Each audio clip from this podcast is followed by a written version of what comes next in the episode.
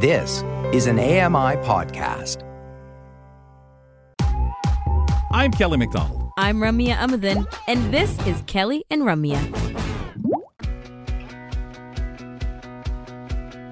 Live from the Accessible Media Studios, this is Kelly and Ramya. Entertainment, lifestyle, and great conversation. It's AMI's on air community, and everyone's invited. Well, it's nice to be back, and we're always back with you daily, at least, on AM Eastern Time. That's 2 to 4 p.m. Eastern on AMI TV. I'm Ramya Amuthan. Kelly McDonald is also here, and Kel's, I'm, you know how it is. I'm not going to go into my breakfast and lunch routines, but I'm thinking of food, and I'm wondering if there's something you haven't had in a while that you're craving or missing, or just, you know, like, hey, I haven't had blank. For me, it was Thai sandwiches. foods. Veal sandwich. Oh, Oh, let's go with oh. yours first. That, that well, hold on. The veal sandwich is what I was originally going to tell you. Uh-huh. Um, when I spent more time in Toronto, a friend of mine and I used to go for veal sandwiches. But when I know that you said cuisine, Yeah. more of my mother's seafood came to my Shellfish that she'd make, uh, which generally was things like scallops, deep fried scallops. She'd do them up nice, but only with the flour and, and salt and, and garlic and that. Uh, That but the thing I loved the most was when she would do lobster and eggs. A rarity, not something I've had a lot, but when people have said, What would your last meal be if you were going to be executed? You've said that. Yeah. But It what be uh, lobster and eggs. Have you had it aside from your mom making it though? no, lobster and no, eggs. I wouldn't know. it- I'll be honest with you. I wouldn't know where else to go get it except I was going to say, is it even a thing? aunt's. Okay, okay. I don't think it is somewhere in restaurants. Now, even my aunt ran a restaurant for a long time in Yeah. Yarmouth, Nova Scotia.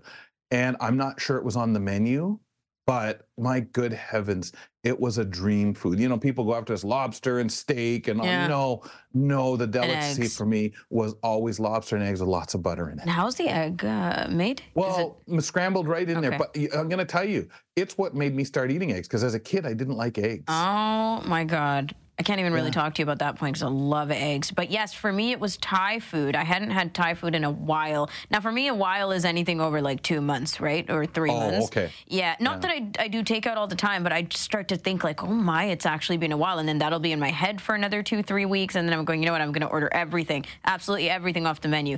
But is it the peanut oil? It is- What What is it? Yes, it's just the way that Thai food is cooked. It, I think it is the peanut oil, but also I just love pad Thai. I love any of their, you know, um, apps and things. Uh, but also the the spicy basil fried rice. If you get it real spice, spicy, Yes. it yes. reminds me of you know just having good spicy food, uh, no boundaries, no barriers. But also, no matter what it is. Uh, what has to come on the menu or to my house off the menu is the Thai iced tea, which is just full of sugar. Oh yeah, yeah, I can The imagine. I don't milk. think I ever had it. I used to go to a place Oh, down uh, Bloor and uh, where the heck was it? Bathurst in Toronto. Mm. Can't even think of the name, but I remember once in a while going down there, and you're darn right, some Yep. some nice food. full of ice and full of condensed milk, like practically a can of condensed milk in there. Hit me. oh, good heavens! So and we know how you guys uh, at home are with that stuff. Yep. Absolutely love it. Just eat it with a spoon right out the can. Let's see what else is coming up on today's show. Well, this is not going to be part of the advice, but nutritionist Julia Karantjas during our chat is going to talk about healthy habits to keep our immune system strong this winter. Yeah, not condensed your last one, right? No. We learned today about the International Blind Cafe with founder Jason Reynolds, who joins us. It provides support, advocacy, and training to anybody in the community who needs it. Lovely. Also, we have Voices today. It's a monthly segment. Today, Danielle McLaughlin is going to join us and she'll talk about a lot of her career. She's done a lot. Just that's it. Oh, yeah. That's all we can really say because we're going to get all into it in hour two. Talking consumer electronics show quickly at this year's uh, uh, CES show in Las Vegas. There's a gadget that spikes the idea behind a coffee maker. Ryan Close loves a good cocktail, but he's the first to admit he's a terrible bartender. He came up with the idea of Bartesian. It looks like those coffee makers with the capsules. The capsules come in packs of eight. So, you know, and they're $19.99 each. And so, again, each capsule has all the bitters, liqueurs, and juices in here in non alcoholic format. It's relatively easy. Put in the capsule and pick the strength of your drink. So, light, mocktail, strong, regular. Then hit the mix button. You pick from 60 recipes like a cosmopolitan or a white sangria. And you're seeing the drink be made and mixed right before your eyes. Bartesian holds up to four different types of liquor. I'm Ed Donahue. Oh, four different types of liquor. That's a start, I guess.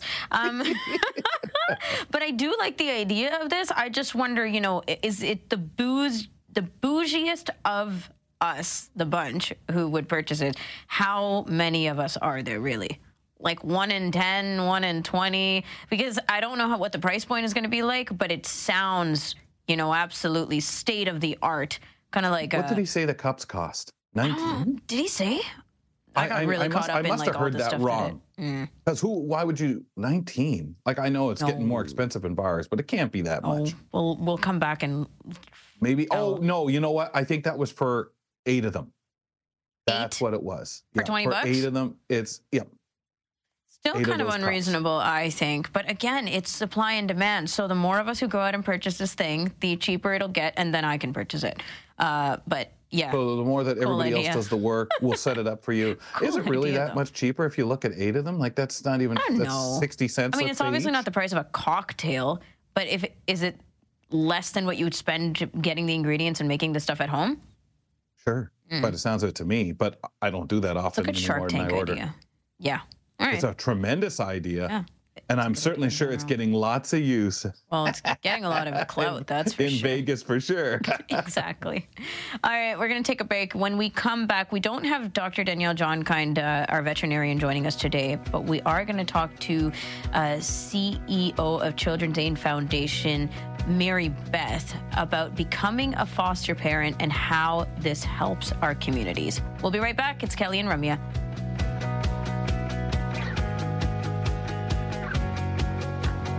Don't miss a minute. Kelly and Ramya will be right back.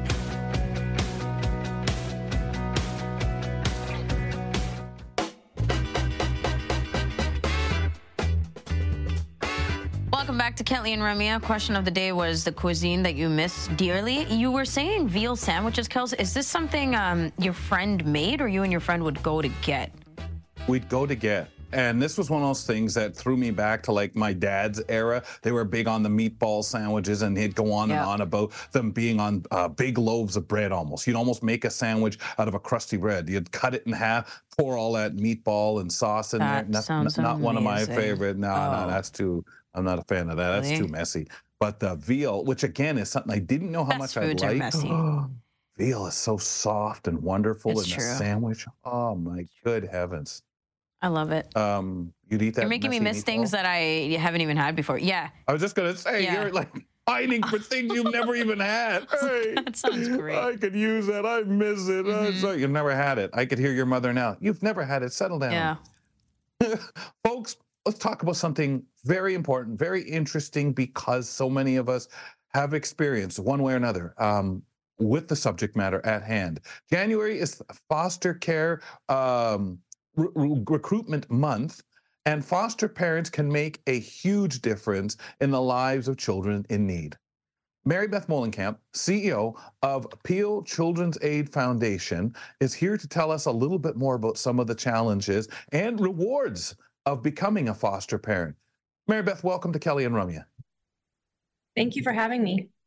This is an incredible topic. I'm very interested to see where we go here and lots to talk about it. But let's start first by uh, what is Peel Children's Foundation and what programs do you support? Sorry, so I'm actually the uh, CEO of the Peel Children's Aid Society. And what we do is we support vulnerable children, youth, and families um, in our community and make sure that they are safe and well. Um, we provide services to ensure that they can remain at home with their families, um, work to ensure early help, work with community partners um, to really make sure that children and youth are well um, and safe in our community. And the Peel Children's Aid Society supports Brampton, Caledon, and the city of Mississauga. Okay. Okay. Thank you for clarifying that. Um, so, with this month being what it is in recruitment and in uh, foster caregiving, who should become a foster parent? And I guess this question is for people who aren't necessarily sure if they want to or if they're equipped or if they understand what it even means to become a foster parent. Yeah, no, that's a great question. Um, so, foster caregivers are community members who step forward to help provide care um, for a child or youth in need. Um, and our organization is looking for foster parents who are from a wide range um, of communities. We are, you know, looking for families who can support children um, who are teens, sibling groups, looking for children in uh, looking for foster caregivers who can support um, children with complex needs. So, say a child who may be dealing with a mental health challenge or be um, dealing with a developmental delay, um, and really they're caregivers who step forward, who just care for children and youth, who want to give back to their community um, and uh, help us, you know, work towards keeping children safe in our region. Wow, and there's so much uh, there that you know you look at what what people in different positions who want to give back, want to help, want to support, especially children, and make that difference for them. So tell us a little bit more about what is involved both in the approval process uh, and when fostering a child, please. Absolutely. So, I mean, there is a num- there's quite a number of supports for um, a community member who comes forward to be a foster caregiver. There is an assessment process, but sometimes there's a misconception um, that you know if you're single or you don't have children that you can't be a foster right. caregiver we yes. know that families come in all sizes and and we want to encourage everybody to step forward we're looking for people who have parenting experience um, and are able and have some experience working with children who may have some behavioral challenges but there's a lot of supports um, that we provide for foster caregivers as well that includes um, robust training sessions, supports from our social workers, child and youth workers, um, and also nurses um, in terms of really making sure that there's a team around that foster caregiver to ensure that that child or youth um, is supported to the best um, that we possibly can. Mm-hmm. mm-hmm. So, yeah, sorry, go ahead, Kels. Oh, I was just going to ask about the supports that, as someone who's interested, approaches says I want to get involved, and depending on whatever on different levels. Um, how about the people around them? You, you, it's wonderful you guys are seeing into the supports, but I also understand that would probably mean the potential supports they may have that that child will, by extension, obviously have. How yeah, much is that assessed? Question. That's a great question. Um, foster caregivers become an extension of that child or youth network, right? I mean, if we think about it, when a child or youth comes into foster care, it's arguably one of the most difficult times in their lives. And yes. so it's important that we have um, children and youth as much as possible in family like settings. So foster caregivers, including their children, um, aunts, uncles, often become an extension of that network um, and open up their homes um, and their lives to them as well. And so that family network um, and that opportunity for those caregivers to stay connected with that child's family and that child's community is really important in the process as well. Mm-hmm. And is there a part that you notice, uh, you know, through your work, obviously, being the most challenging part for either the the family or the support systems that you guys provide the the Children's Aid Society uh, to the families? Is there a point or a predictable aspect of the most challenging part of becoming a foster uh, parent or family? You know, I think sometimes there's probably just misconceptions on, on behalf of foster caregivers thinking that maybe that there won't be those supports. So sometimes people may be not sure if they, you know, can open their home to work with our teams when they see the level of support that's provided, um, that they're, you know, very open and they're not, there are issues that we can, we can resolve. I mean, I also think that when we talk about children and youth, some of them may be experiencing some behavioral challenges or just trauma in terms of separation from their family. And so supporting foster care caregivers through that process mm-hmm. um, and making sure that we are guiding them and giving that support, which we do, um, is also really important and sometimes a concern, um, I think, for caregivers who, who may want to step forward. Yeah, that, that's really, I appreciate that because you're right like there's incredible intention and you can you know fill yourself uh, up with all kinds of knowledge and and know that the supports are out there but there are points where you might feel like i don't know if i'm cut out for this i'm not sure what is you know what this point means. So let's talk about the amazing, incredible things that can happen to a child um, when the child is placed with a family, a foster family that they feel loved and supported by. You know, when we think about this, and one of the things I want to say is that, you know, children's aid societies um, really work hard to make sure that children can stay in their communities. 99% of our work is actually done keeping children at home, making sure that they have programs and parenting supports to do that. But there are times where there are children and youth who are vulnerable, um, and we need to bring them into, into our care. And we try to do that on temporary basis. Foster caregivers sometimes are there for short term support. They can become extensions of that child's network. Often, many of them stay connected, um, act as coach and mentors for that child, you know, throughout their lives and, and can integrate with families as well. Um, and so it's really important that we have foster caregivers that can help support that because we all know um, that when we have networks around us um, and when we have supports that we do better. Um, and we see that in our own lives. And that's really important for our children and youth as well.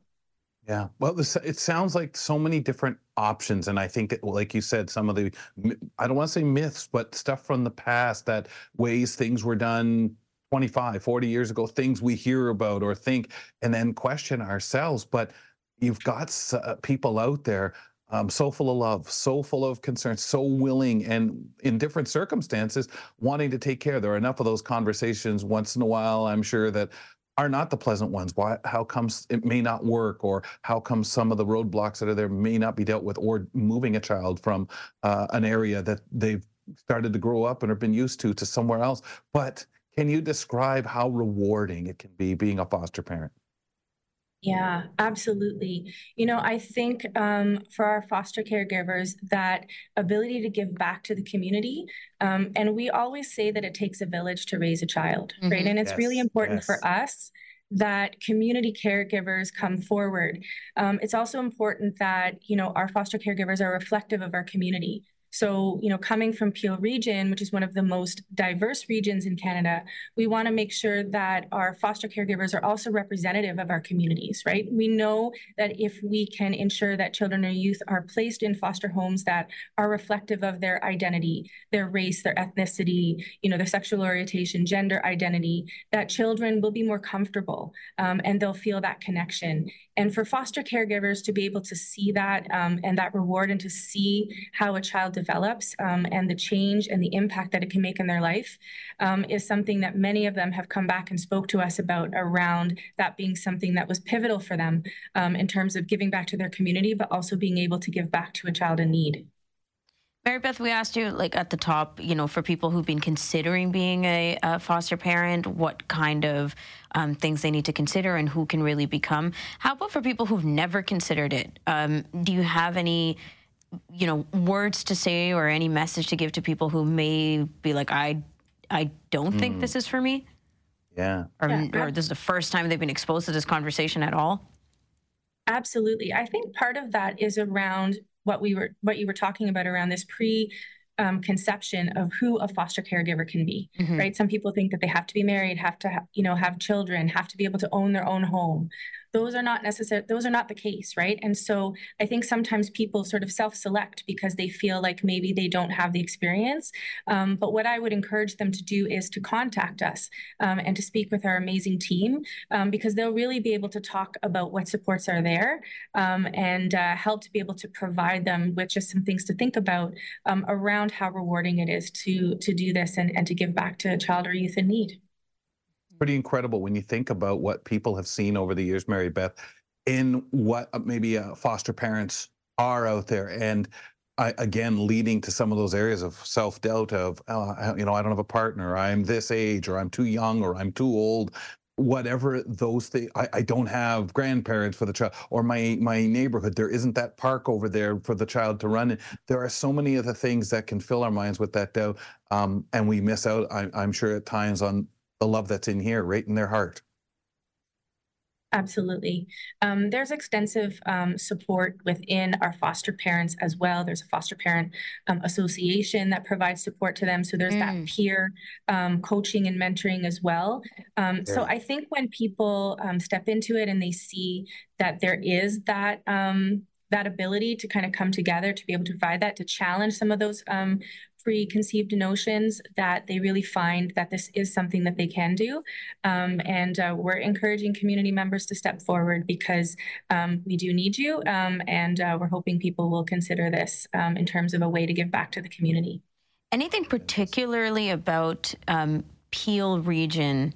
that you want to point out because you know the, your your association is or uh, the Children's Aid Society of Peel Region probably have you know a unique set of circumstances that you deal with compared to let's say within Toronto or other parts of the Greater Toronto area or you know pulling out even more around the country.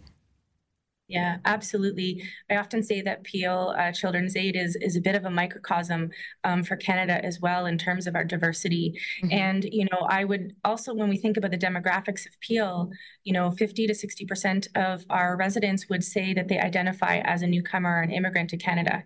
And so that is also um, another important area in terms of understanding the newcomer experience and what that looks like for a child. Peel Children's Aid also has Pearson International Airport um, within our, our region as well. And so sometimes we do experience children or youth um, where there might be a concern who arrive into Canada who may be here unaccompanied with no family. Um, and we need to consider bringing them into foster care as well. So that is really unique about um, Peel Children's Aid is that because of that, that we may see children and youth that are not just from our region, that may be from abroad, uh, that may be in need. Um, and so our foster caregivers will also receive some specialized training around how they support, um, understand that newcomer experience, and understand some of the pre and post um, migration trauma that children and youth may be experiencing um, who may have who may come into foster care. Mary Beth, fantastic. Thank you so much for sharing with us, explaining a lot of things, and kind of helping uh, encourage those out there, especially on this special month, um, who who are considering, have wanted to consider, or also just allowing us to recognize those who are. Um, it, taking care of children, supporting, loving, and bringing those wonderful lives to people. Thank you. Thank you so much. That was uh, Mary Beth Moellenkamp. CEO of uh, Peel Children's Aid Society, discussing what it means to become a foster parent. After the break, we have nutrition with Julia Karantjas. And because it's January, let's continue talking about these healthy habits, specifically when it comes to eating and keeping our immune system strong during the winter. We'll be back with that convo on Kelly and Ramya.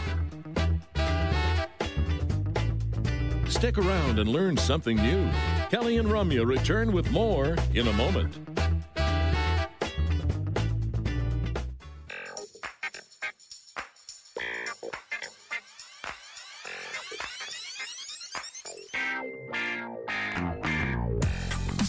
Well, well, well, we're in the second half of January 2024 now.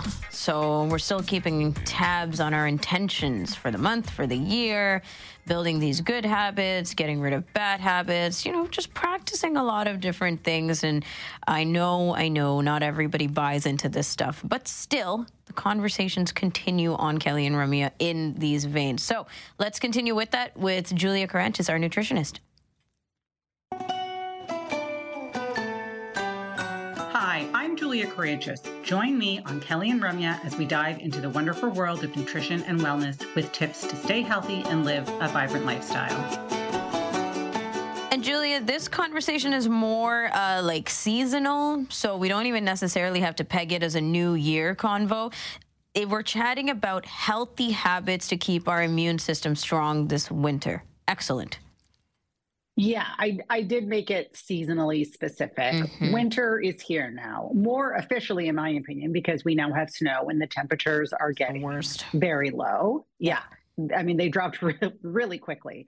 Um, you know, and with that comes a lot more time inside for people, and a lot more time inside with larger groups you know, instead of going to the park or doing things outside, you're going to museums or things that are inside or inside parties, inside gatherings, inside family dinners. Mm-hmm. And there's a lot more people gathering inside. And with that comes a lot of circulating germs.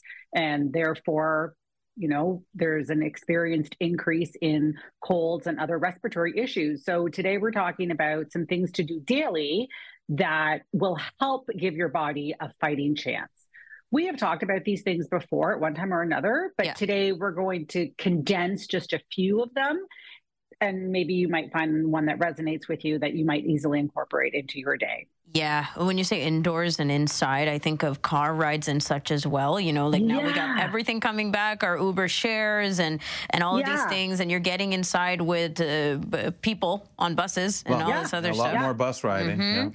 Yeah. A lot- Yeah, yeah. You. I mean, you don't want to Windows are walk outside when it's minus ten and your face No. hurts. exactly. Like so. it's, you know. Yeah, and you're not necessarily keeping your windows open. So exactly, these the circulations have yes. closed. Um, how many Yes. habits are you going to talk about today, Julia? I'm only going to talk about four. Okay. Uh, four things that you you could do one, you could do two, three, or four daily that will help to ward off illness this winter. The first one is really basic. We talk about it all the time. Every time I make a list about wellness, it's usually on the list. Hmm, let's think- see. Um, I- let me guess. Does it have to do with water? Yeah, it's your favorite thing to bring up. I love Yeah. that, Kelly. I Yeah, knew it. Good. does. All right. but I, I, you know it's fun when we talk about water we can uh, like talk about the different mechanical things that are happening in the body. And so it's not just a blanket statement of water is so great. Specifically yes you want to stay hydrated because it helps with the immune system in regards to keeping the lymphatic system circulating. So the the, the lymph is the fluid that surrounds the body's tissues.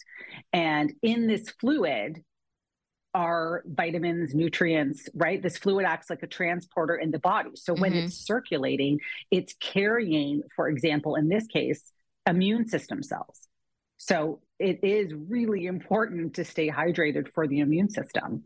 And so, yeah, stay hydrated. I mean, and maybe that's Yeah. tea, maybe that's water, maybe that's, um, Broth? you know, Well, yeah, it- it- broth, bone broth. It's kind of funny. Julia, because of course we have the selection of waters. Oh, that'll Yes. dehydrate you. We'll go and say that regardless, but the bottom line is it's all good for you. Maybe maybe you got to mix it up a little. You can't drink too much coffee or or tea. You know, it- it- it's wonderful, but you do have to be mindful. Um, nothing like that. You know, God's greatest gift, water. Yeah, just water. It's so it's so great. And if you have to flavor it, flavor it. But Mm. it's important. It's important. And it's not just, again, these are things that you're saying, keep it going on the daily, not just when you're sick, amp up your water intake. Or your. Exactly. So yeah, I mean these things, you know, in my world, in the holistic nutrition world, we we do chat a lot about preventative measures Mhm. as opposed to the curative ones. I mean, there's lots of things we can do when we are sick, but what we want to do is keep our bodies healthy and strong to prevent Yep. prevent the illness from setting in. Okay, cool. So what else can we do? Well, we've talked about the benefits of fermented food before and how they help supply our body with good bacteria, which we need for our immune system. So, the good bacteria is actually very supportive of our immune function. And so, another habit to get into would be to eat one, maybe more fermented foods a day. Um, this obviously is different based on your taste buds. Uh, Here it comes, be Rum. Here it comes. Yep. I'm trying to be I'm trying to be gentle on this one. Uh, Kefir's a really watery yogurt. Makes a great addition to a breakfast. You can use it as a topping on oatmeal or as like a milk alternative. You could have cereal with kefir or granola. You could eat it that way. Um, obviously, drinking kombucha would be perfectly acceptable, or adding a spoonful of sauerkraut to your plate or kimchi. So I personally, I'm very sensitive to spicy foods. And so I find kimchi a little t- too spicy for me. So I, you know, I don't do that one, but I like sauerkraut and I like kombucha. So that's kind of where I hang out. But we know that mm-hmm. these fermented foods could have a bit of a unique taste. So I do encourage people to try a couple of them. You know, if you So- ate something and you didn't like it, it doesn't mean that you wouldn't like something else. I, I like how there's different ways you can, especially the kefir, um, which I have not tried. Somebody at one point, funny enough, it's so familiar and it seems like yesterday made me go after kombucha. It was like a homework assignment. I I, I remember that happening somewhere. Not sure I remember where, but anyway, uh, Julia, uh, you know, I, I've never thought of the sauerkraut, but so many of these things, I love the fact that you can do the different things with them because we need that help encouraging. But you say spice for yourself could be that kind of something you got to be sensible. But we have talked as well on the program um, about some of the health benefits of the spices out there, could adding some of that to our cooking help us as well in this case? Yeah, so spices like ginger and garlic, for example, have antiviral benefits.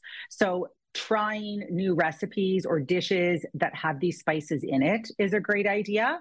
Or perhaps, you know, maybe you really like mint tea, but maybe ginger tea could be your right. new habit instead. Oh. So not only are you staying hydrated, but you're consuming ginger, which is a great spice for the body. Um, and so you know, this could be your new winter habit. I have a habit of always doubling the amount of garlic that a recipe says to use. Heck that yeah. I, and yeah, so I always, I mean, if it says three cloves, I am definitely adding six. Oh my gosh. Um, wow. That girl after no, my own heart. Just so good. Like it. so I just double it. And then, and especially in the winter when I'm sick, I thought, okay, well, you know, you can't go wrong. Yeah. I'm just going to add a bunch of garlic. But I also like the flavor of garlic. Of the and then garlic. Just, just yep. scooching back to your previous comment, Kelly, about kombucha, you know, I've actually had a lot of kombuchas and I don't love them all. There's mm-hmm. a couple no. brands that I now learn and flavors even that I like. I mean, I've had a ginger kombucha and whew, I mean, that really stayed with me. But then I've had, you know, more more gentle flavors and I really enjoy them. So, you know, de- depending on the brand and or the flavor, again, I think I just like the straightforward. thing yeah, know, like non-flavored. flavored. Mm-hmm. Yeah, I, I tend to like that, but I would want to drink it more than I'm willing to pay for it. You know, like I do enjoy it, and well, I go, oh, right. this is good. Yeah, so maybe you know, drinking a ginger tea from a tea bag every day is it just makes more sense. I I mean, yeah. I like it. I, I'm a tea drinker, so it's a habit that I can get mm-hmm. into, especially in the winter. I don't totally love drinking cold drinks when yeah. it's cold. Yeah. Yeah, yeah, exactly. Oh, and and again, I think it's okay changing that up, isn't it? If you particularly say come November through April, I'm drinking the ginger tea, but there's that kind of thing that comes in, whether it's the spice. I mean, you, I think you're covered with the spices, but just to change any of these up for for people that feel well, I'm to do it every day. Eh, sometimes we make out that that's so hard to do. I yeah. Starts feeling know, monotonous. do. Mm-hmm.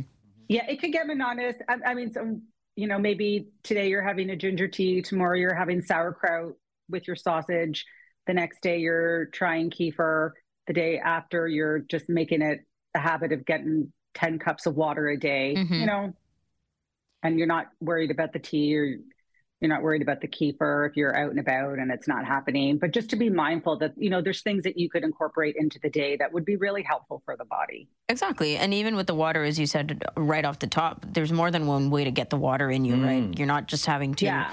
chug eight liters a day or something like that whatever the well and sometimes is. some of that is to do it better early like water especially i know and as much as i day. love water I don't yeah. drink it as much yeah. as I used to because if you end up putting other things in there, you get full. You don't think, and I don't ever, you know, thirst like, oh my gosh, I need. And it, it's it's a thought, and I know others feel the same about certain things. And I think you've got to make it part of a regime, uh, whatever yeah. you're using, and and just not think too much about it, not try to let yourself get sick of it, mm-hmm. but also don't think too hard. oh, I have yeah. to do that today, or look the for pressure. that thing you like that kills you eating it, you know, or having it. Yeah. it until you until you do it ten times in a row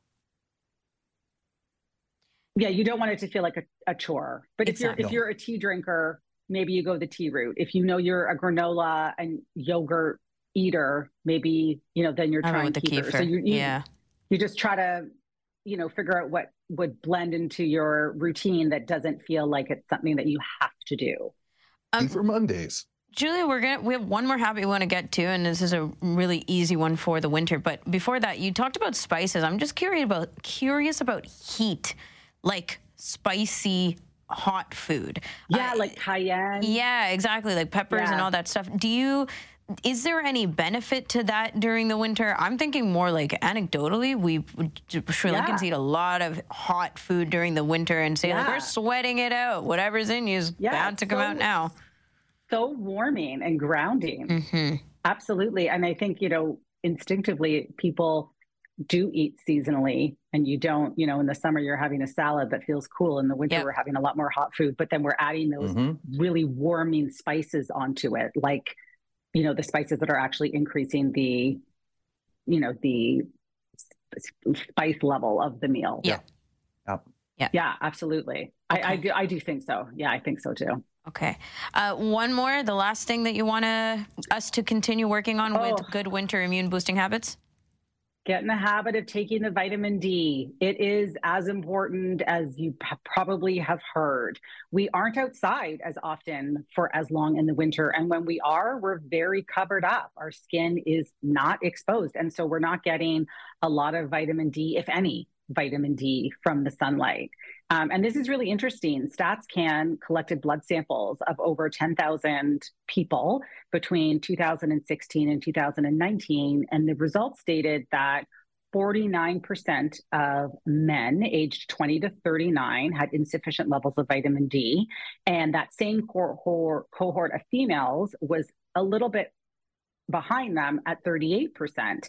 Um, so, you know, having insufficient levels is a real I don't want to say the word threat, that sounds so looming, but it's a real possibility because we can see now that you know there's lots of people that don't have enough because it is hard for us to get it from the sunlight and the climate that we live in and you know the great yeah. thing about vitamin d is that it comes in so many forms it comes as yes. a pill it comes as a soft gel and if you don't want to swallow something you can get it as a dropper and you know literal drops uh, where you probably wouldn't even notice it on your tongue and if that is also not you know a, a method that you want to go with. There's also a spray. Um, and the sprays obviously sometimes have flavor as well. And so, you know, one spray and then you, you know, it's like a medicated dose. You know that that's, you know, 500 IUs or 1,000 IUs of vitamin D per spray, and it's pretty direct. And so, the nice thing about the vitamin D is there's a lot of different ways to take it. And so, if you are and somebody that's you can't overdose on that really either, can you? Yeah, it doesn't matter, right? I mean, not in the no, in, not in like Canada, you know, we're not selling pills of 10,000 units where it it might be a bit of a problem. Yeah. There's still lower doses, you know, that we're selling. And I, I think a lot of doctors are also on board with this now and recommending to a lot of patients to take their vitamin D. And so there's so many different ways to take it liquid pill, gel, gummy. You could chew it like a gummy. That's when you start overdosing because you eat the whole bag. Yeah. That's right. 100%. So good. Julia, thank you so much. Thanks, guys. No you homework for Ramya? The homework. Oh. Uh, well, eat more vitamin feels like there D should gummies. Be. Drink more water. Yeah, that. Okay. Yeah, I'll yeah. drink more water. Yeah. And kombucha. Will you go try kombucha again for real this time? Good. I did. It was nice. Julia Karantjas is our nutritionist. She joins us. She's not just our nutritionist, she's a nutritionist, and she joins us every other week. Today we're talking about immune boosting habits to uh, help us get through the winter and hopefully prevent getting all kinds of sick. After the break, we're going to learn about the International Blind Cafe with the founder, Jason Reynolds. And this is a facility that provides, it's not really a facility, but it's it's a, an organization, a community that provides support, advocacy, and training to anybody in the blind, low vision community who needs it. We'll be right back. It's Kelly and Ramya. Keep it here for more of Kelly and Ramya on AMI TV.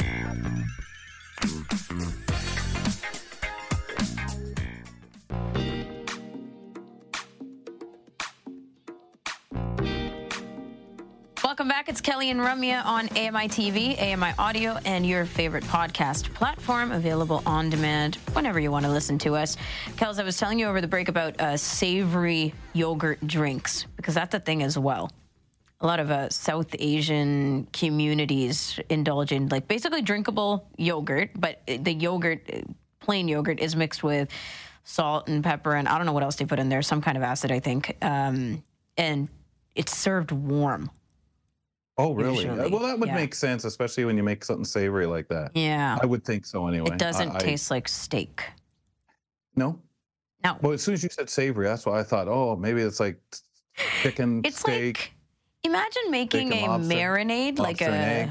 Yeah, yeah, on the yeah. side. Yeah, imagine making like a savory marinade with the yogurt, but you, you just drink it. Because there are some great foods with meat yeah. dishes with like yogurts, a lot of uh, exactly, Indian yeah. food Exactly. Right? So could, would you would you use it in that application? Mm, yes, but in this yeah. case, what I'm talking about, you just drink the marinade.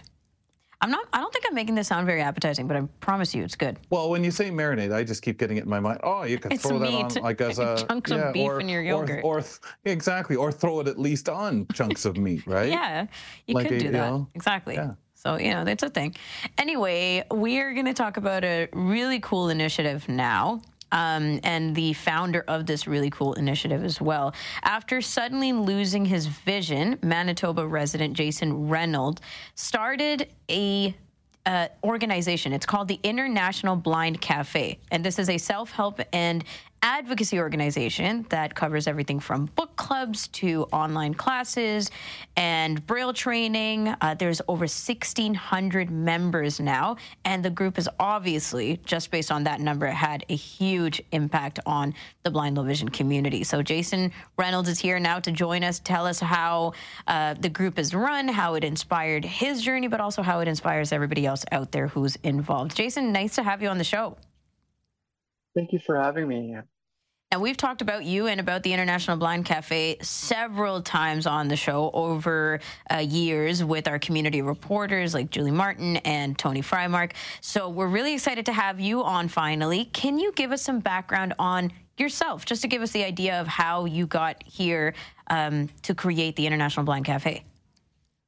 Well, um, I I was never prog- I never had the prognosis of going blind. So when I suddenly went blind about four and a half years ago, I, I struggled because uh, I found there was a lack of hands-on right-away resources for the blind, and especially for all of a sudden going blind, where you never learned about it growing up or anything. Because I was, like I said, there was no prognosis of ever going blind. I, I had a full career in, in, in the transport industry, as a matter of fact, and so I dabbled in Facebook a bit and stuff like that. And as as the pandemic kind of happened and the lockdown and the, the solitude, and then not knowing I was never a big texter in the first place, um, I decided to create a Facebook group where we we talk to each other rather than texting. Mm-hmm. And and it kind of snowballed from there. The Facebook group kept growing and growing, and and this the way it was touching people's lives and just developing. And then the ideas from the other people it became a collaborative of ideas. And eventually it's led to we we do um, through through hadley in the states we we help present their material and do group learning like group study groups of uh, where we're learning braille i never thought i'd learn braille but i started in september and we're having a lot of fun doing that and sharing of resources from all over North America and and, and the world. So that, wow, that, that's basically become a community of resources, and we've moved over to Discord as Facebook has changed their parameters, and right. it's just continuously growing. It, it's it's quite the amazing adventure. It's amazing when you um when people are in a position of, of, yourself and as soon as that happens you're told by medical people this is what's happening to you. Sorry the you know and then you just think is there support? What do i do? What's my next steps? And it's pretty amazing sometimes that there just isn't. There isn't the push or the doctors telling you where where to go who do you contact how things happen but sometimes some of us even within the community you could come and speak to people who have vision loss or uh, have been blind all their life or maybe relatively new as well but I think sometimes it's just not the right venue to feel supported or like you relate. You kind of even feel sometimes more isolated when people say, Hey, man, sorry, sorry about that. Hey, you want to come out and do this and that? Because they're speeding ahead for you. So, with this stuff going on, with the pandemic, with where you guys are now, I just want to reel things back just a little bit. That as you got the idea, I want to get more people together, I want to get talking. Um, I'm sure a lot of it was conversation, supportive for yourself. But then these programs start to happen. How did that kind of unfold in, in the way of conversations and ideas and someone simply saying, man, I need to learn Braille? Tell us about that, Jace. One, of the ladies in the group decided to, she, she, we talked about Braille. I'm like, oh, never. I'm, I'm too old. I can't do that. Like, I've always been a, a hands, we're working with my hands. I thought I was I was beyond that and with the, the assistive technology. So one of the ladies in the group was she went and got the have through the Hadley program uh, and started doing it and then thought, oh, it'd be great to learn with other people. So they started getting together and it just started blossoming like that. Mm. Like if this is and and so we've actually set up a space on our Discord server server where it's the little Braille schoolhouse and we've got nice. four or five four or five of our members spend a couple hours a week each of us helping present lead the class lead these study groups that's what we'll call them study groups mm-hmm. of five or six people learning braille and they're from canada the united states got a gentleman from India learning, and Hadley ships their books around the world, and it's it, and just it's been spontaneous like that. Um, yeah, and we share tips about how to use our white canes, and and like when I first went blind, it was information overload. Like there's just yes, the the the organizations here, like they came to my house and they gave me this big pile of stuff. Oh, this is all for you. I'm like, oh, that's that's great. That's awesome. And then the day before my first cane, my first cane lesson, lockdown. So oh. I learned cane. I learned cane by Zoom. So I figured I can learn Braille by Zoom too. So. Wow, wow. Jason, can you talk about the other partnerships or or things like Hadley? Like, I'm I'm sure for them, you know, their business, the organization, but to see uh, this potentially many people realizing, being aware of their services, um, you, that's got to be great for them. But any other things groups have formed and have partnerships where you're receiving stuff or working with you on the education piece? Um, some of the, a couple of the OrCam ambassadors do presentations with, with the OrCam um, I thing, where that, that OrCam reader. Um, mm. And then there's quite a few people that are advocates through some of the other programs, the NFB, the CNIB, and so we kind of like to pool our resource together. The, the biggest education piece, though, is is the Braille, right. and then just drawing our resource together with just what we've learned from the different institutions. We've learned our cane training and our dog. We got dog users too. Yeah. Just the tips and tricks and the way we share the ideas and the, the way we deal with snow in, in Manitoba versus the way we deal with slush and in in um, like Virginia, for example.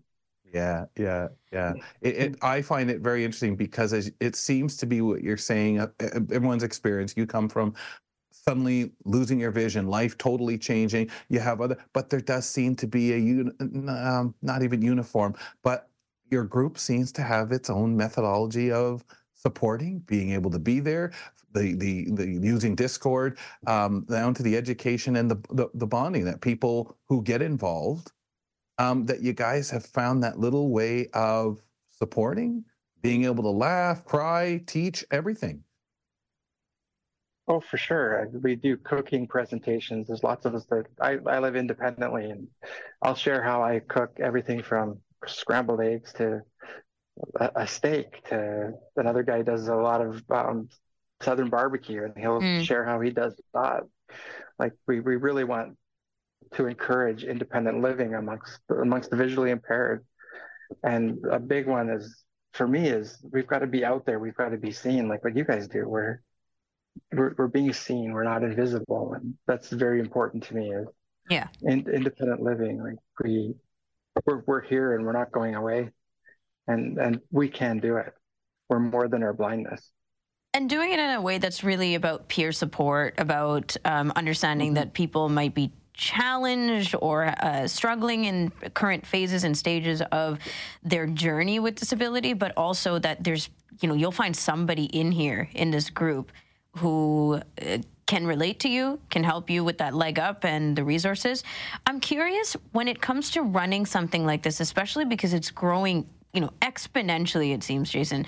Uh, are there rules? Established ways of participating in the group that maybe weren't there when you started the group, but now have to be considered because of just purely numbers or even just you know uh, sub talks and um, places where you're like, hey, we're meeting for this thing today and that thing tomorrow, and different people running different things?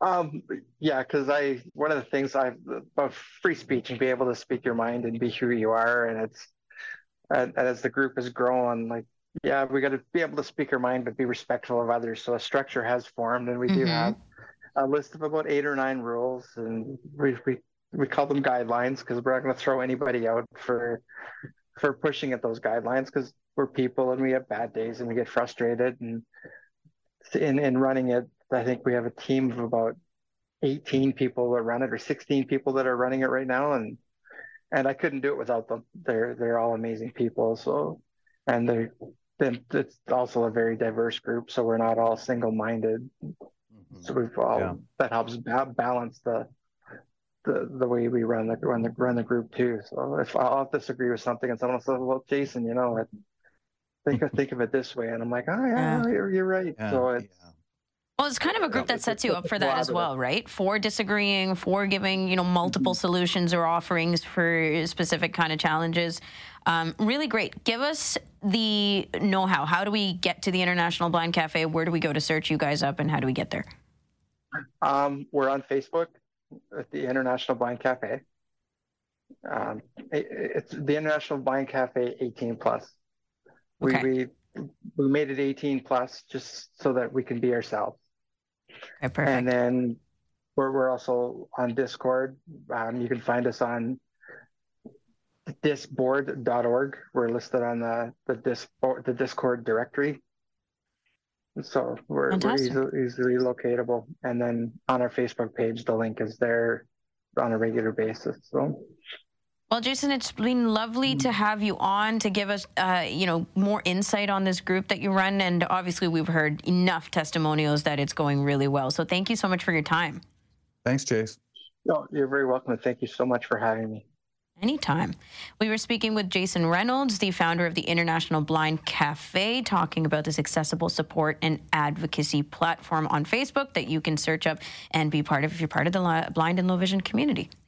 In the next hour of Kelly and Ramya, we have our Voices segment. Danielle McLaughlin, who usually joins us for Know Your Rights, is going to hang out with us during that chat. We'll learn a little bit about her career. Also, Yang Wang is going to join us and talk about um, a racially uh, exploited hate crime that she experienced recently while riding public transit. Uh, but after the break, we have a community report with you, or for you, with Toni Freimark. We'll be right back. Keep it here for more of Kelly and Ramya on AMI TV.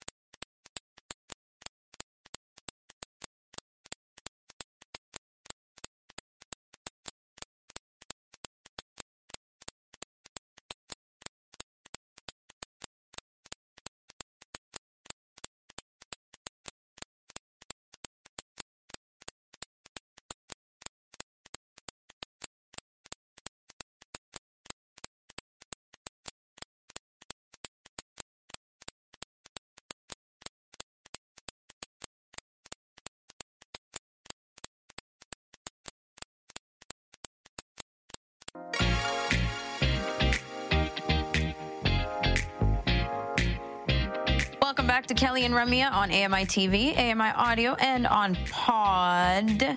Uh, we're uploading daily on podcasts because we're a daily show here, weekdays, 2 to 4 p.m. Eastern Time on AMI TV. Kelly McDonald and Ramya Amuthan. Kels, I don't have as many fedoras as you, I don't think. How many fedoras do, you you have one? No. Do you have one? No, I don't have any. Oh, okay. So you don't have Uh, any. but I was going to do a comparison to Uh, toques. I've now started to accumulate like a ton of toques. Not in my own doing though. I Um, don't go out and fetch toques, but my mom thinks it's. How many? How many of them do you have? Oh, mom's been getting. Yeah, I was like, oh, this is a cute toque. I thought you'd like it. Um, and I'm not really a complainer. So with the toques, I like all kinds Do of you, toques. do you actually for real wear them? Like Yes, I do, and I switch Yeah, them out yeah. often. Like during the winter, my my toque game is pretty on point. Uh, I think I have like eight. I guess that's not too many, but to me, that's a lot. How many fedoras do you have? That's a lot, right? I got rid of some. I believe I'm 32 or 34 now. Ooh. Okay, so I have the quarter of the amount of fedoras you have. I have a few. You Yeah, have and a few more than a few. There's some that are just for running around doing stuff because some of them are beat up a bit. I wonder You if you can try to sell any of your fedoras, like the ones that are kind of. Yeah, yeah, like a Kelly McDonald angle, or just you know because it's a rare edition or something. I, I'm waiting to see what you're gonna say because I know what I'd say. I no, I, I don't know, man. Like uh, No? You don't I think anybody would buy your I don't think I'd be buying people's hats or anything like no, that. but you're I just- selling it to see if other people would buy it. Just try to see. So if I on went out and Facebook bought a new one and just held it in my hands and went onto Facebook, it's a Kelly McDonald, you know, fedora. Okay, but Try one I've worn sitting here, yeah, exactly. It's like you know, hey, uh, But no, then for the think so. next post, don't do that. You know, just say, "Hey, rare fedora," and I don't Yeah, know. What no, that would I, I, I, I'll go buy like ten of them and sell them like that. Then just they won't even be put on. like I'll the, say, the "These are mass just- selling, These are gently broken, gently used, Ugh. very Ah, broken. and only during the summer. Anyway, let's bring on Yang Wang. She's a writer, a blogger, and an advocate, and she's going to tell us a little bit about some things going on in her life lately.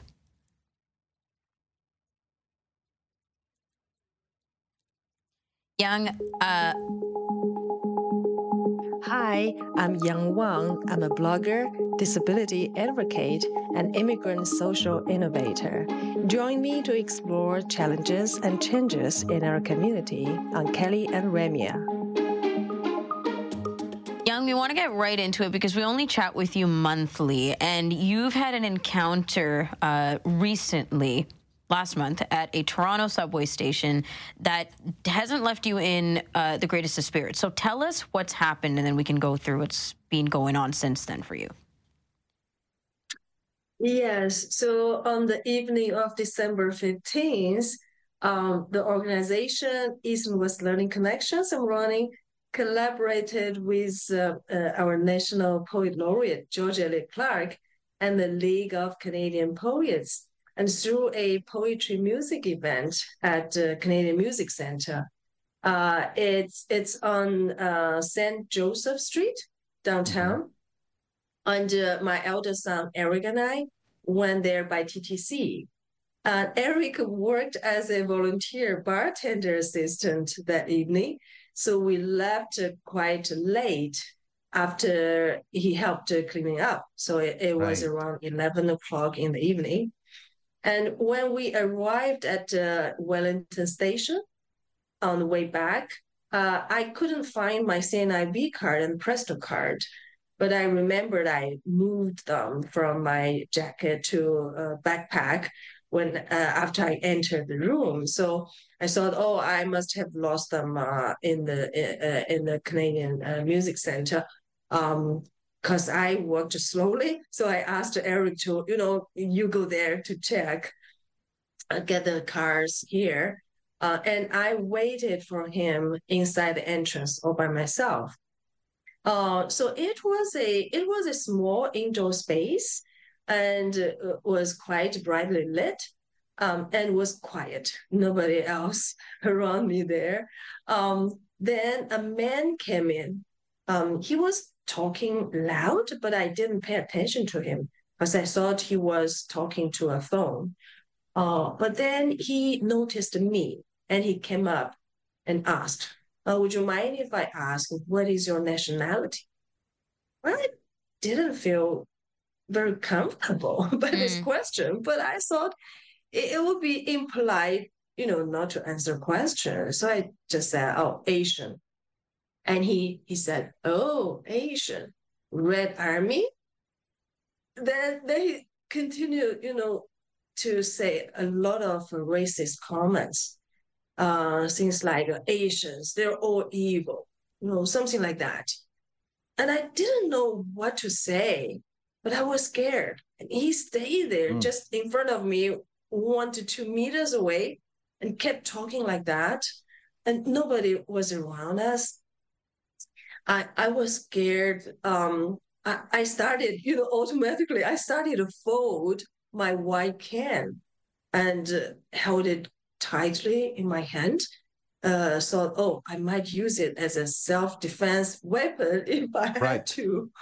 You bet. Yeah, because I I learned a little bit the self-defense uh, technique uh, at CNIB before, but uh, at the same time, I was thinking, oh, would it work?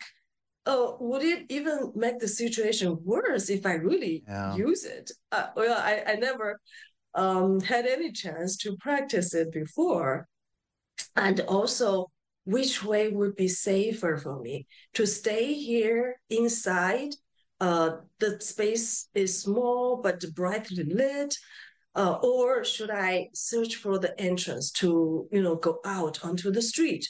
But it was dark outside, and there might not be so many people on the street as well. So all Right. these thoughts, you know, just running through my mind.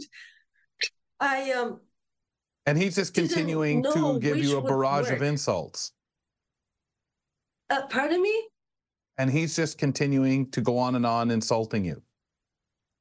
Yeah, he he just you know say those things, and why I you know I was thinking how am I gonna get out of this Out of this. situation? I I didn't know, uh, and yeah, because I I couldn't see right. It, it gives really you know some disadvantage. And And whatever you do, you point, it- know it could it could inflame it worse, or the person may have enough to oh, all right, I guess I'm done here. You know, whether you move away or step aside and say, you know, okay, I'm sorry you feel that way. You you don't know that you have no idea what their intention is and uh, what's in their hand, anything. Right, I, I couldn't. Yeah, I yeah, that's right. and and nobody. But at this point, some people came uh from the platform, and also some people, you know, enter uh enter the room, and I decided to ask for help. So I I called to them, excuse me, but nobody stopped to answer. Oh, later when I when I you know told my friends about this, my friend said, "Oh, you should be more uh, explicit. You should say, "Excuse me, uh, I need your help." But um, I I I think um, at the time I didn't want to say so uh, you know manifesting Obviously. things because I I thought, oh, uh, I didn't want the man to know I was scared. And also, um, I was afraid if I say, "Oh, I need your help," but nobody, you know, helped, which was the case, then afterwards, would the man be more, even more encouraged, uh, to to to hurt me? Um, so it, it was really, but and my friend said, "Oh, but he must already knew you were scared anyways." And I I thought my friend was was uh, right because uh, afterwards, you know, after all these people left, and the space, you know, was left with the man me alone again. I um, I you know I felt like I need to say something to break the silence. I didn't know what to say, so I just say take care because I thought uh, he probably had some mental health issue. And the man said, "Oh, take care. You must be scared. You you're blind. You cannot see. Is this a Mm. scary situation for you?" oh my god! like the more you talk like that, you know, the, the more scared I, I felt. But I, I Mm. try not to show that. Um, but it's really devastating. Yeah, but uh, fortunately, nothing happened at last. As I think he left for the platform later. Um, but I was not aware because I couldn't see where, where he went. Uh, then after a while, Eric came back. so, and all the way back, that even with Eric, I found myself like highly alert to the surroundings. Yeah. I like if like when people talked about something, if it's not absolutely conventional or quiet, I, I would feel uh, really scared. Because uh, the people like just beside me on, on the train, someone said, "Oh, the hardship I experienced uh, were far more than what you had," and you know they would just have had some yeah. conversation, but yeah. that kind of conversation made me feel nervous, you know. Yeah. Yes. And I, uh, when I waited on the platform, I was thinking, "Oh, I need to stay away from the track. Like, what yeah. if somebody from behind pushed me?" So you know, you had a lot of a lot of you know sauce there. Well, because uh, I, I, saw that I was a little bit traumatized. Of course, of course, you were understandably so, and especially because you've if you've gone years using public transportation and not mm-hmm. had uh, scarring experiences, if you will, um, especially violent ones or where you felt like your safety was threatened and you were alone and isolated and all these different things. If you never experienced that, that could change in one night because of this one experience. Exactly, exactly. Because before, all my experience was quite good. Like the mm-hmm. people I met uh, TTC, subway station, they were usually quite friendly, and many of them would offer to help. So that positive experience actually often uh, encouraged me to come out, uh, to have an active social life. But uh, yeah, that, that, evening changed me a little bit. But but I hope it, it could uh, go away as quickly as possible. I I mm-hmm. wish. Um, yeah, I, I remember I had some fears to come out to walk, even in my neighborhood in 2020 when uh, the anti-Asian uh, racism, you know, those hate incidents occurred in Canada and, and in the US. Uh, you, you heard the news reports and I felt, you know, some unsafe to walk outside. But uh, now I'm okay. I, I, you know, it, it, it it's gone. So I hope yeah. this little trauma can, can, can go away. Yeah, it's unfortunate yeah, but, because these things can happen anywhere, right? At a workplace, eh, waiting in line right. for groceries, in transit. And I think we have to put it in context. Um, are they going to happen? Are they scary? You darn right there. I don't care who you are. Um, and and even for the people, as you said, do I scream out? I need help. Do I really need help? This person's struggling on, the, on their own. Obviously, um, maybe they just want to vent, but that's not what I've been put on the planet here to do. Is take people's people's abuse, but to come up with the right methodology for any given situation, you can't. Like you don't know. And the next, you think you have it in mm-hmm. hand. Well, I know not to inflame the person or whatever. I have got a bit of self defense with my cane and all that. But you really never know what's going to happen. And all you can do is do the best you can in the moment but not want to be shaken to where you can't function. Like you mm. said, you had those fears before um, and you got past it. I remember being afraid of, of the subway at one point because there was someone going around Toronto shoving people in front of trains. And the only thing I could do, yeah. and it, it dawned on me, is don't stand right next to the tracks, which for me, is what I've always liked to do because when a train comes in, it's easier to find the darn door. Right, right. But I had to mm-hmm, change that mm-hmm. practice a little bit, but also anchor myself. Yeah. And not to be so paranoid that anyone coming up, good morning, sir, ah, you know, like that kind of thing. It'd scare me. And but you do have to think about it. The anxieties mm-hmm. that come with these experiences, uh, you know, it's e- perhaps easy to just be like, okay, well, hopefully it goes away or you know nothing else has happened so maybe it's not warranted but it's just not the case. And especially it's life experience. It is. And because of our vulnerabilities uh, of as being people with disabilities as not having much other choice especially right? Like i can't just get in my own car in my own privacy and and uh, safety and get out there right? Like that's just and not an option there can for be a me. problem. You stop for a light someone can jump in your car and hurt you. of course you. but like so you, you that just, paranoia so can things, get right? really overwhelming and the anxiety Yeah. can really get, get overwhelming but Yang the the positive i guess or the relatability is that we can understand like we can understand what you're going through i can Yes. understand especially from um, an, a minority point of view as well so there's a lot of benefits to you having shared this with us and thank you for doing that Sure, exactly. Because it really made me um, feel for the people, Yes. other people, uh, whose you know safety is threatened just because of their origin or race in or color or you know religion, religious uh, belief, like the, yeah. the, the Jewish students on campus right now, or the Muslims after nine one one. Like I've. I, I feel for them because I remember that that fears on my mind. It's it's so real. Uh, Yeah, yeah. The vulnerables really need Well, people, and to it can happen to there anybody, yeah, can't it? Like, protect you know, their I'm- I- safety. I know I'm a male, but I'm a big black male who can easily be deemed as Mhm. threatening in some way too. And I can always get that feeling from people they're uncomfortable or they think negative Mhm. thing. So I think we all have that. And, and in a very diverse community like Toronto, um, you, you, unfortunately, where you think, oh, maybe it's not going to be here. Maybe it's rural, Oh. s- small town, so and so. No, don't don't be so quick to point.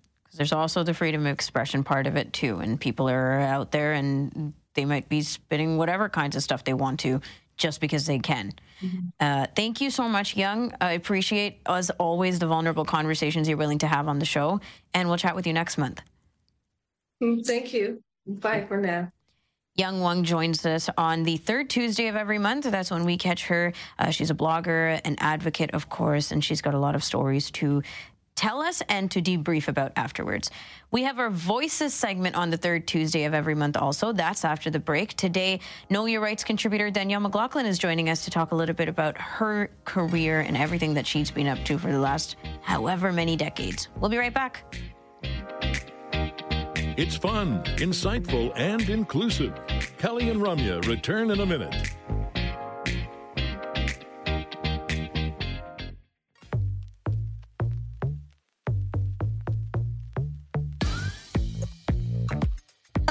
Welcome back. It's Kelly and Ramya on AMI Audio, AMI TV, and your favorite podcast platform. We're here weekdays from 2 to 4 p.m. live on AMI TV. Catch us there or anytime you want on your favorite podcast platform.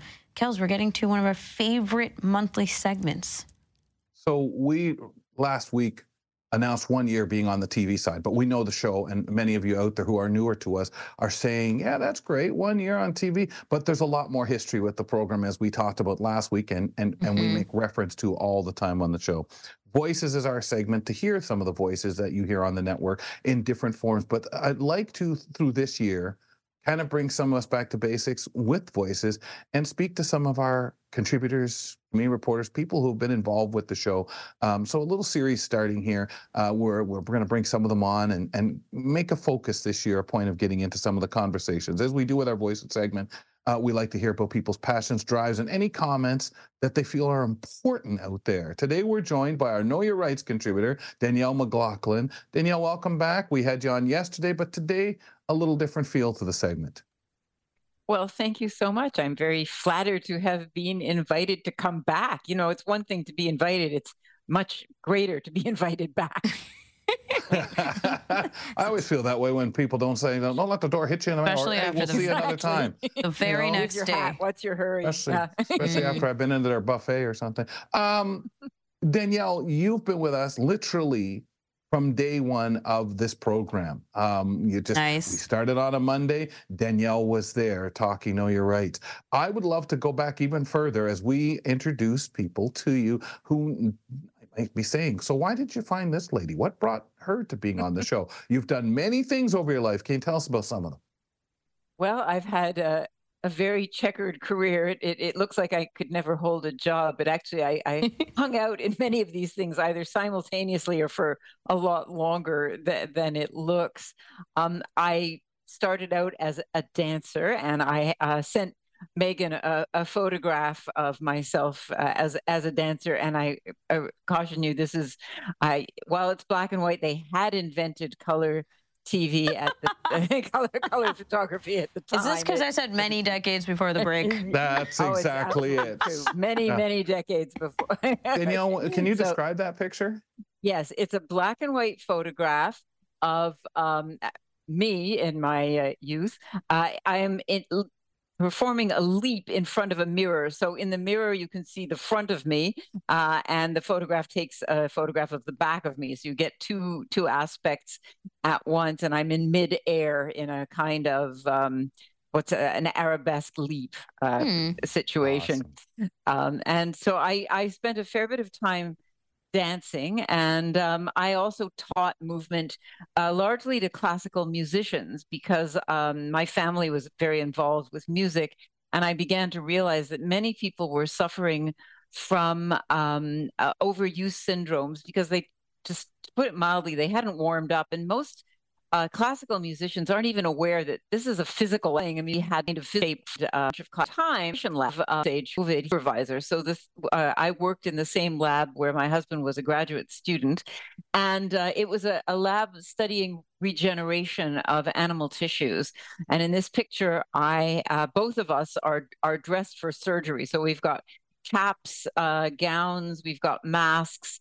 Um, there is a um, a big microscope in the background and a dissecting microscope in the foreground. There are bottles and jars and pipettes and, you know, a typical biology lab setting. Again, it's a black and white photograph. Hmm, I sense a, uh, a trend here. a bit of a pattern. yes. But uh, I had the great privilege of working in that lab and uh, co publishing uh, nine scientific papers um, with Professor Liversage and, and, some others. And I, I, just would like to mention that another graduate student in that lab. Um, Dr. Catherine Tsilfidis, she was just Kathy at the time, has gone on to be funded by the foundation uh, um, fighting blindness, blindness. Um, and she has been looking at regeneration of retinal cells in uh, a particular species of fish, zebrafish, oh. um, uh, in, in, and continues to look at, you know, how um, the studies that were initiated all those years ago in regeneration can contribute to, uh, we hope one day, um, you know, assisting people who suffer from retinal uh, disorders. So, you know, while we were looking at spinal cord um, and limb regeneration in, in that photograph, um, this this study has continued in all sorts of ways by some very wonderful people who who came out of that lab. So, uh, after I um, when Professor Liversage was about to retire, I thought, I think I need to find something uh, else to do. I'd been there for uh, 10 years nearly. And I, uh, a friend of mine told me that there was a position at the Canadian Civil Liberties Association. And I had always been very interested in rights and freedoms. Very interested. Had a second wind. We are him and uh, my grandmother. Now, my grandparents, my father's parents, had come as refugees from um, what is Darcy, uh, you know, um, who had made he went and which was states because my parents uh, of and that'll look at the size. Interesting to meet Liberty Board of within I think there were 40 or so people on, but there were a lot of um, politicians. And I was reminded when um, sadly Ed Broadbent passed away this past week that I had met him. Uh, he was a charming and kind person. I had met uh, Stanfield, Robert Stanfield, a name that you don't hear very much any longer, but he, both he and Ed Broadbent have been called the finest prime ministers Canada never had. Um, they, they, were uh, leaders of the opposition, and they were people who were true gentlemen at a time when leaders of the opposition were not people who hated the, the people in government. Uh-huh. They were very concerned about policy. They had a very cordial and civil relationship with one another. There, there are photographs, for example, of Ed Broadbent and uh, Brian Mulroney. Ed Broadbent for the NDP. Brian Mulroney was a, a Tory. Um, you know, sort of playfully making fun of each other, very friendly. Um, you know, I I got to meet some really, you know, wonderful politicians who really looked at policy and never at ad hominem things. One of my very favorite people, who's sadly also passed away, was uh, Allan Blakeney, who was the the former uh, premier of Saskatchewan, mm-hmm. and he was. I think I had a bit of a crush on him, and one one time he came into the office and um, I said, Oh, Mr. Blakeney, it's always so nice to see you when you're in Toronto.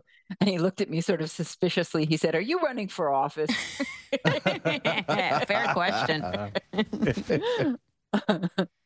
uh, Danielle, you've obviously done so much. Um, we don't have too much more time with you, but I'm curious about the issues, and we talk about this, you know, weekly with you on Know Your Rights. Yes. You bring up issues that are important to you, but just overall, for people to get a bigger a picture of who you are, what's important to you?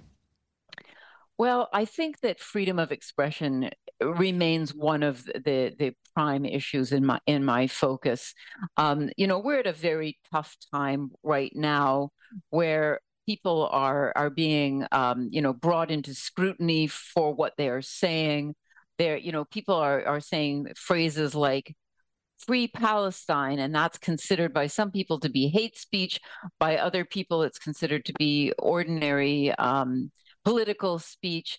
And i'm very concerned about freedom of expression in this country and particularly about efforts here and in other places our neighbors to the south to ban books to quell speech to keep people from getting into respectful discussions and arguments because there's such a fear that um, you know in disagreeing we could end up in, you know in violence. And somebody wrote a book that uh, I, I quite like the title of which is argument is not abuse. You know you can argue with people on a very um, civil uh, level without you know resorting to anything abusive or ad hominem.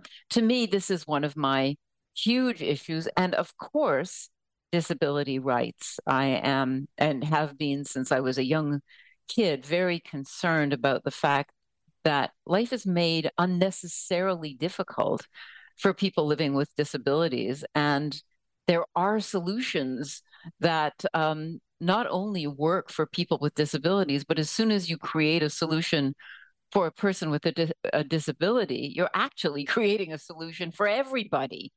And you know, I I continue to focus on this area in, in my life.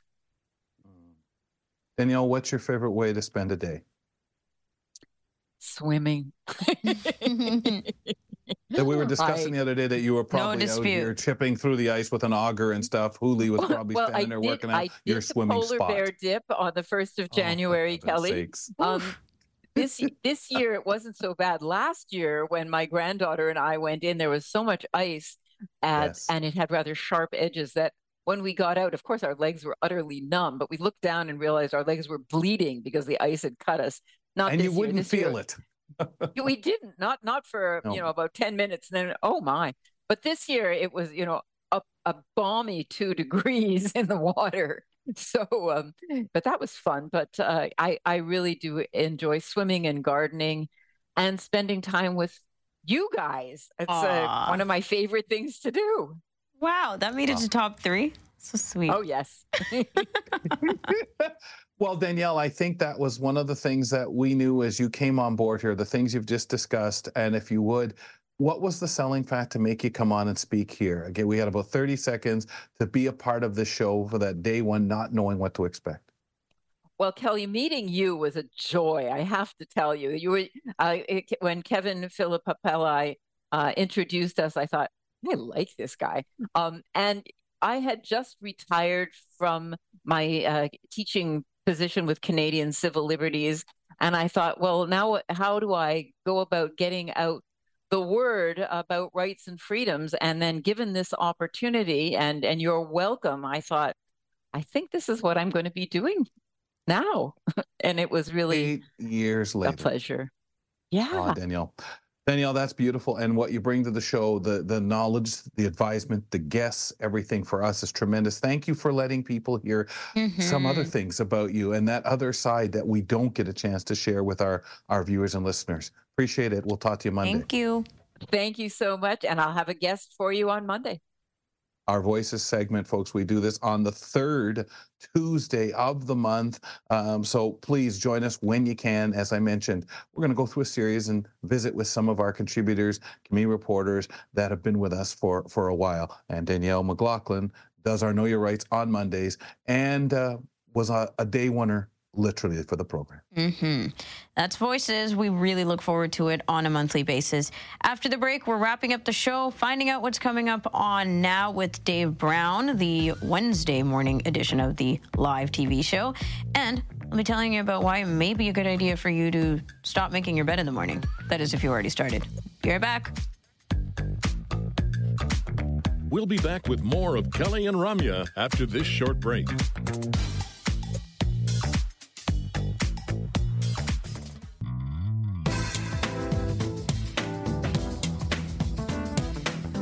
Back as we wrap up today's edition of Kelly and Ramya. Again, I remind you that you can listen to the show on your favorite podcast platform. Just search for Kelly and Ramya. You'll find us on the Accessible Media Inc. feed, and that's wherever you listen to podcasts. Also, to make it easier for you to share, we have it the shows segmented out for you daily. So you can just grab your favorite chunk, listen to it, share it distribute. So fun. Also, the full show podcast is always available as well on Pod, and that one includes a vanity card at the end, just an exclusive message from someone from the team. All right, Kels, what's coming up on Now with Dave Brown? That's, of course, our morning show, AMI TV, 9 a.m. Eastern Time, every weekday. Dave Brown and the crew hang out together for two hours, and they got lots of content coming your way. Yeah, kick things off at 9 a.m. Eastern Time tomorrow. January is Alzheimer's Awareness Month in Canada. Dave will be speaking to Dr. Nicole Anderson from the Kimel Center for Brain Health and Wellness with some tips to reduce the risks of dementia. Journalist Arno Kopecky will talk about the ongoing drought issues many areas in North America are experiencing right now and its impact, of course, on the environment.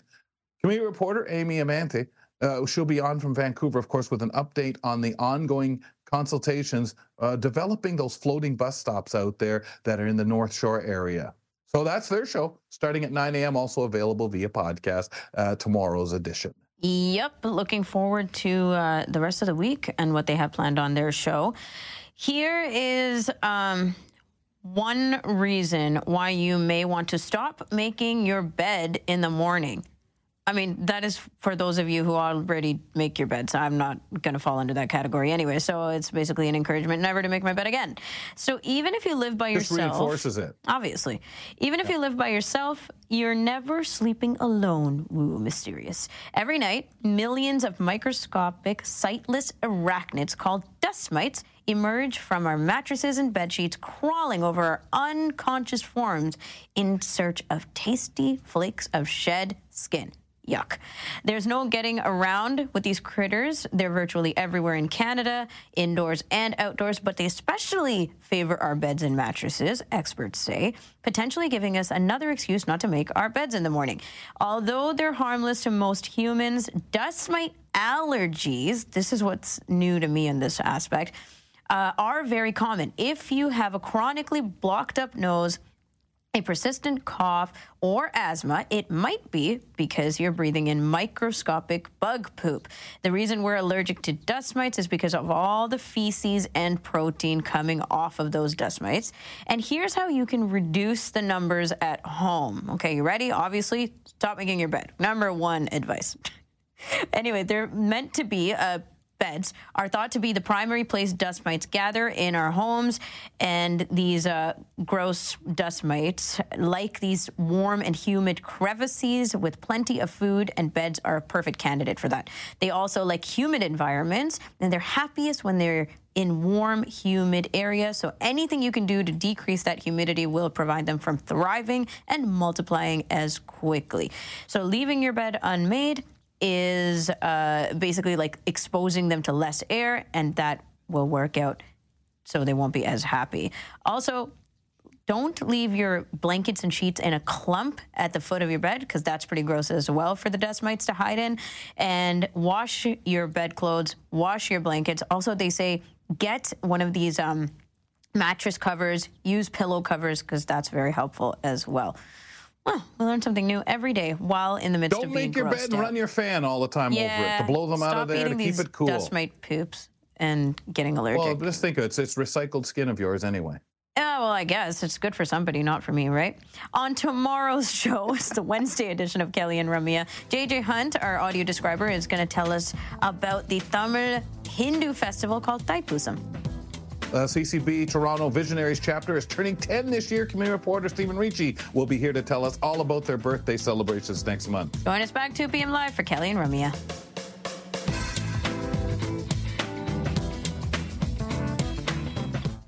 Well, now here's some disclosure you may or may not want. That's for sure. This picture you may not enjoy. I'm giving you the warning. So, we talk about different foods, different times of year, things we like or, or don't like. A lot of stuff nice and light, and maybe more non heated foods in the summer. Just too hot to do that. Maybe salads, maybe a lot more fruit for sure, especially with so many of the markets available up here in Canada at that time. But my mother used to say to my father and I, who used to have our sports watching, you know, sometimes you'd get a plate of cheese, Polish sausage, and crackers, that kind of. That was my dad's favorite with some fruit, and sometimes we'd sneak one little sweet thing in. Maybe, maybe if we had tarts or something like that. One. But usually on a Saturday, when I returned from being at the blind school all week, in the wintertime, because my mother said none of this in the summertime, maybe depending on if we had visitors from out of town the United States. We have some friends that would come up and visit. We would have my dad and I, and my brother would come over. Sometimes prepare it, sometimes him and dad would work on it, and sometimes just mom would, would make it up. And this was not a food of my mom's. Pork hocks. Loved pork hocks. I used to love them so much. I'd go back to the blind school, tell all the kids about it. Oh, I had pork hocks this weekend. Oh, it was so. What's pork hocks? What is that? Ew. Oh, they call it pig feet. I'm not eating the feet off a pig. Oh, eh. so we would get into this discussion. I'd try to explain to them what it was. Well, I got a bunch of the wrestlers interested when I was on the wrestling team, and my dad would come on some of our trips as a chaperone and help us out guiding and so on. Well, our coach invited my dad to the year end party. Our coach offered up his house and we partied. And the request that the students had made, the wrestlers, was that my dad make up some pork hocks. So he did. Big black pot of them, put them in the car, drove them from London to Brantford, and said, okay, guys, pretty well made up two each. So that's a pile of them. You know, like we, we had a bunch in there. Um, of course, he figured some may not like them. I hate to say it, folks. A bunch of wrestlers, big tough wrestlers, didn't have the nerve of more than four people amongst them to try them out. My dad was frustrated. And of course, my mother, when my dad brought back a more than half filled pot to London, said, You're surprised? Ha ha ha ha ha. And my dad, of course, was frustrated because that was the, the money and everything like that. And all I could tell him is, Well, Dad, can you freeze some and I'll eat some on the weekend? Lessons learned about food. And um, definitely still keep it in my head that oh, I'm supposed to really only eat pork hocks in the wintertime. Hi, I'm Jenny Bovard. Join me monthly for Low Vision Moments, where I speak with awesome guests about some of the amusing things that happen when you're blind or partially sighted. Watch on YouTube or download Low Vision Moments from your favorite podcast distributor.